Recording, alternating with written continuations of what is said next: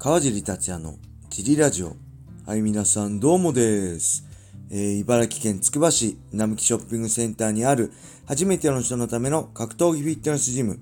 ファイトボックスフィットネス代表の川尻がお送りします。ファイトボックスフィットネスでは茨城県つくば市周辺で格闘技で楽しく運動した方を募集しています。体験もできるので、ホームページからお問い合わせをお待ちしてます。はい、そんなわけで今日もよろしくお願いします。昨日はいろいろありましたね。衝撃的な一日でした。えー、まずね、僕はね、えー、家族でね、映画見に行きましたね。えー、コナン君をね、娘が見たいって言うんで、コナン君見に行きました。今やってるハロウィンのなんとかってやつね。えー、寝る気満々で行ったんですけど、午前中だったんで、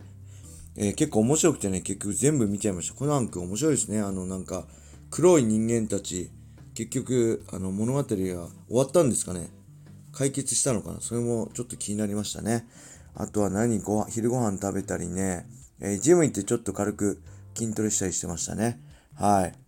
そして、えー、まあ、得意のフリートークなんですけど、やっぱりね、最初はこれに触れたいんですけど、えー、レーターもね、いろいろもらってるんですよね。えー、タッくんさんだったり、ヨッチさんだったり、G、DJ サマーさんだったり、集合弁当男さんから同じようなね、この選手についてのレターをいただいてるんで、まあ、やっぱりここから触れたいと思います。ね、平達郎選手のね、えー、UFC デビュー戦5月1日、えー、だんだん時間が誤って5時から、僕もね、前の日はね、ジムが終わってすぐ10時には寝て、え4時50分に起きたんで、1、2、3、4、5、6、6時間50分、7時間近く寝てね、えー、しっかり備えたんですけど、なんと起きて、ツイッターを見たら、えー、試合が延期だと。2週間後に延期。で、相手の体調不良、食中毒らしいですね。この、計量終わってさ、あの、何食ってんのって絶対生ものとかね、そう当たるもの絶対食わないの普通なんだけど、何食って食中毒になったのって感じなんですけどね、ちょっとびっくりしました。えー、まあ、何よりもね、まあ、一番びっくりして悔しい思いしてるのは平選手だし、えー、まあ、2週間ってね、あの、レーターにもあって相当、ね、仕切り直しきついと思います。2週間でね、2度、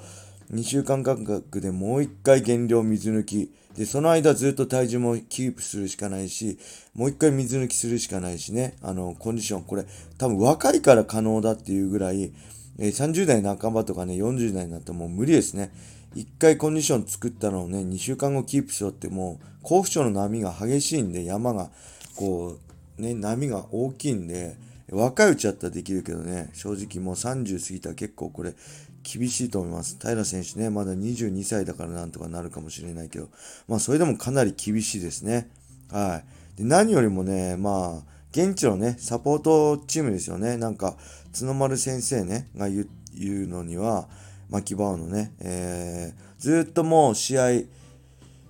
2週間前、まあ、10、10日前以上ね、から一緒にラスベガス入ってサポートした岡田亮選手は一旦帰国で、えー、で、ファイトウィーク今週入ってから、あ先週か、先週入ってね、試合のファイトウィークになってから来た松根君は2週間残るとのことでね、えー、これもね、えー、相当きついですね。岡田君はずっとサポートしててね、えー、そばに試合の時いてあげられないのも悔しいし、松井君は自分でね、ジム2つ沖縄でね、やってる中で指導とかいろいろそういうのもね、調整も含めていろいろ大変だろうし、えー、まあ、宿泊費とかね、滞在費とか全部 USC が出してくる向こうの都合なんで、その辺は問題ないんですけど、まあ一番はね、気がかりはこの、今回のためにね、あの予定を作ってね、スケジュールを開けて、もしかしたらラスベガスはね、来たファンの人だったり、この、平選手のね、家族だって仲間がね、結構いたかもしれないんで、そういう人はね、試合も見れずね、あのー、帰って、またもう1週間、2週間後来いって無理じゃないですか。そういうのがね、ちょっと、まあ、残念でしたね。まあ、何より一番悔しいのはね、平選手なんで、僕らはね、また2週間後を楽しみに、えー、ベストコンディションでね、挑んでくれるのを待つしかないですね。えー、で、軽量クリアしてるので、一応ファイトマネーはね、出ると思うんですよね。UC って基本的に基本級、プラス、えー、ウィンボーナス。で、他にもいろいろある、あの、スポンサーフィーとかね、ロッカールームボーナス今出るのかわかんないですけど、僕らの時あったんですけど、基本的に基本級プラスウィンボーナス。同じ金額、えー、まあこれも交渉次第ですけど同じ金額が出ます。えー、まあ基本給が1万ドルだったらウィンボーナスも1万ドルで。これない人もいますね。基本給だけの人も。で、平選手オーソドックスだったらそういう契約なんで、基本給は出たと思います。で、また2週間後は、えー、出ると思いますね。えー、あ、ファイトマネーもちろん出ますね。えー、で、これ昔はね、えー、その基本給が出たんですよ。なんでね、えー、まあ、ファイトマネーが、例えば100万ドル、1億、今だって1億2000万の人は、えー、基本給の100万ドルがもらえたんですよただ今ちょっと僕ら、僕がいなくなってからね、UFC 辞めてから規定変わったらしいで、一定金額になったらしいんで、まあ、平選手みたいなね、UFC デビュー戦の人はそこまで差ないかもしれない。もしかしたらその、むしろキャンセル量の出場量の高いかもしれないですけど、ファイトマネーね、高い人はこれたまったもんじゃないですよね。うん。で、まあ、これ軽量オーバーはちょっと違うんですよね。軽量オーバーは、えー、今回もね、あのメインイベントありましたけど、えー、まあ試合成立させるために、あまりよほどなオーバーじゃなければ、何ポンド以内だっけかその辺忘れちゃいましたけど、ファイトマネーの20%からね、30%ぐらいを没収して、えー、それ全部じゃないですけど、何パーセントかその対戦相手にもらえるんですよね。えー、その週もと取ると思うんですけど。で、僕のね、思い出といえばね、まあ、2015年ぐらいかな、10ディエゴ・サンチェスっていうね、えー、ライト級のファイター、ゴミ選手とかともやってますね、確か。日本大会でしたっけ、USC の。で、えー、っとね、えー、ツイッターでバトルになったんですよね。ああ、英語でやろうよ、みたいな。俺やってやるよ、おめえなんかなんとかだよ、みたいな。煽り合いになってね。で、サンチェス当時はランカーではなないし、まあ、ランキング的に言えばね、旨味ない選手だったんですけど、ただね、こう TUF1、えー、TF っていうのは、あ TUF っていうのは、大久保選手もね、出て、えー、出たあの、トーナメントですね。USC の規約をかけたトーナメント1。これが爆発してね、すごい USC って、えー、アメリカで人気出たんですけど、その TF1 の出身で知名度あるし、まあ、ファイトマネーもね、TF1 の出身で高いんですよね。確かね、当時ね、まあ適当なこと言わないけど、確か、まあ基本給15万ドルぐらい、えー、ウィンボーナス15万ドルぐらいだったのかな。合わせて30万ドル。なんで今で言うと3600万ぐらいのホワイトマネ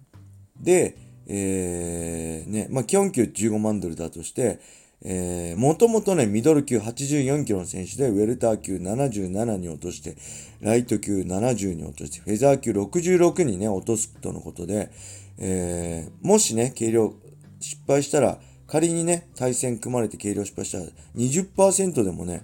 まあ基本給、1000、まあ、ドル100円だとしても1500万の20%に300万ね。えー、まあこれは全額ではないとしても、えー、僕にもらえるとしたら結構 美味しいなと思って、まあ試合受けてね、勝手に基本、僕の基本給プラス、勝ってウィンブーナス、プラスディエゴ・サンチェスのね、軽量失格で、えー、試合成立させて2、30%もらえるの、ね、でかいなと思ってね、横島な考えでこれ受けてもいいんじゃないかなと思ったんですけど、結局試合は組まれませんでしたね。はい。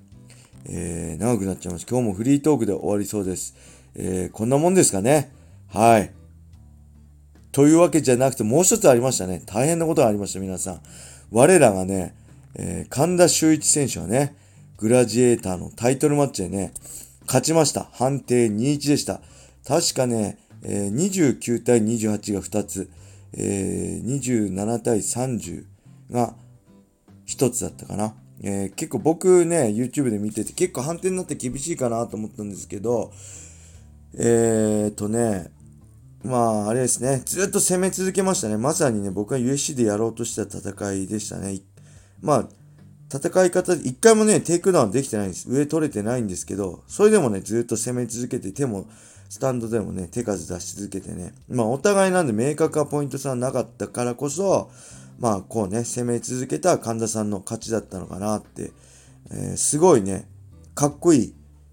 勝ち方でした、僕からしたら。なんか昔のね、神田さんってこう、すごい意識高くてね、理想が高くてね、えー、その高いね、理想と、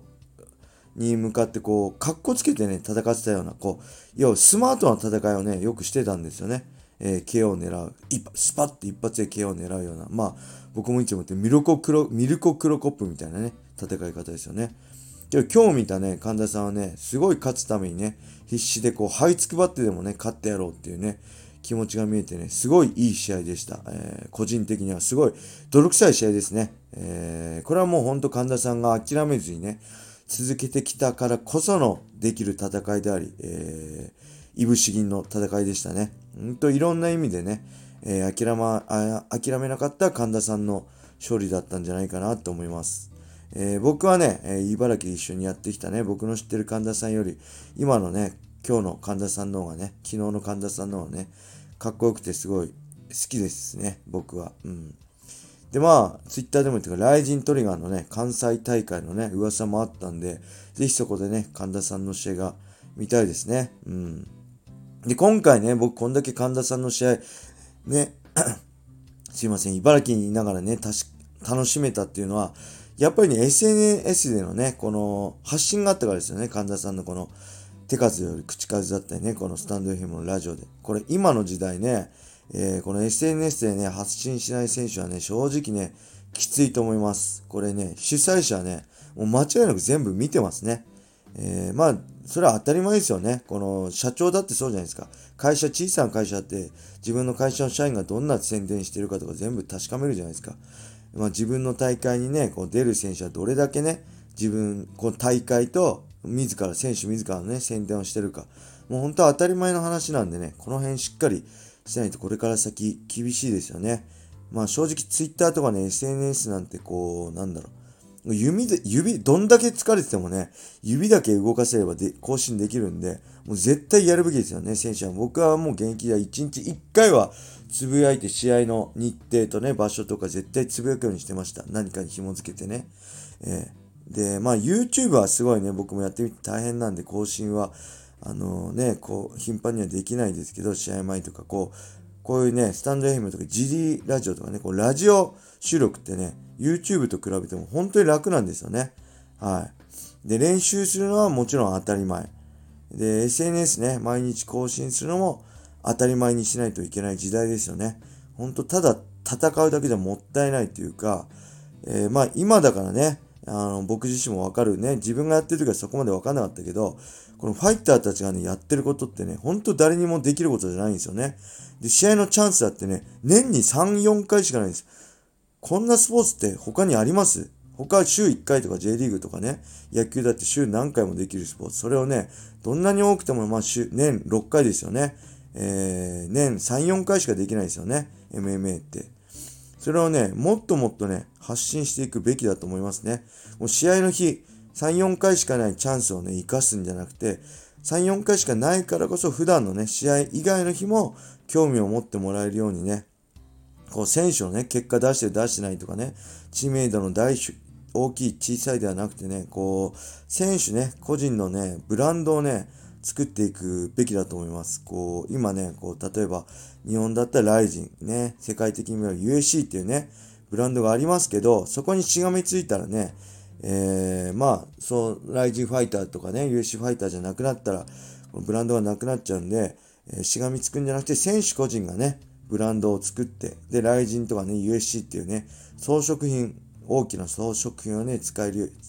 こう、つけられるようになんなきゃいけないなって思いますね。はい。なんか説教じみちゃいましたけど、まあ、それの、それのね、大、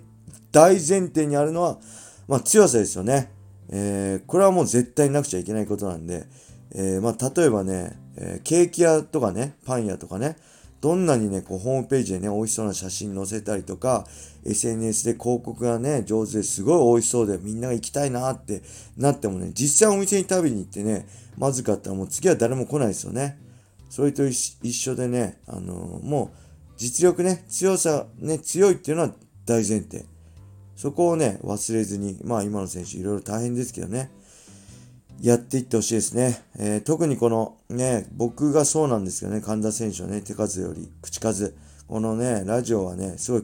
濃いファンがね、つきやすいと思います。えー、実際に僕もこう、神田をね、ラジオでね、えー、今回のね、神田の試合をより身近に感じてね、こうやって毎回ラジオで言うぐらいね、応援したくなったりね、えー、っていうことはね、これ本当に神田さんがね、発信してくれたからこそなんですね。神田さんが何も言わず、つね、ラジオとか始めず、ツイッターとかでやってた時は、ここまで僕自身盛り上がってなかったと思うんで、このね、神田修一の生の声っていうのはね、すごい心に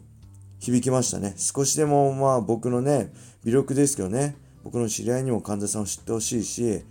えー、って思ったしね、まあ正直ね、厳しい話だけど、まあもっとね、練習仲の僕でさえそうなんだから、もうこう、会ったこともね、ない一格闘技ファンをね、引きつけるためには、ただ戦うだけじゃダメだし、やっぱりね、こう生の声とかね、自分の声をもっともっと SNS、Twitter とかね、えー、インスタとかね、こう、ラジオとか YouTube とかでね、伝えるべきなんじゃないかなと思いました。はい。すいません。今日ものすごく長くなっちゃいましたね。そして、フリート、あ、レター一応全部答えましたね。えー、レターもね、どしどしお待ちしております。そして、神田くん、神田くんなんて言ったことないですね。僕初めて言ったかもしれないです。神田さん、えー、グラジエーターバンタム級、えー、のベルト体感おめでとうございます。はい、これからもね、活躍してくれるのを願ってます。いつか神田選手の試合を来人で解説できるのを楽しみにしております。はい、それでは今日はこれで終わりにしたいと思います。皆様、良い一日を。またねー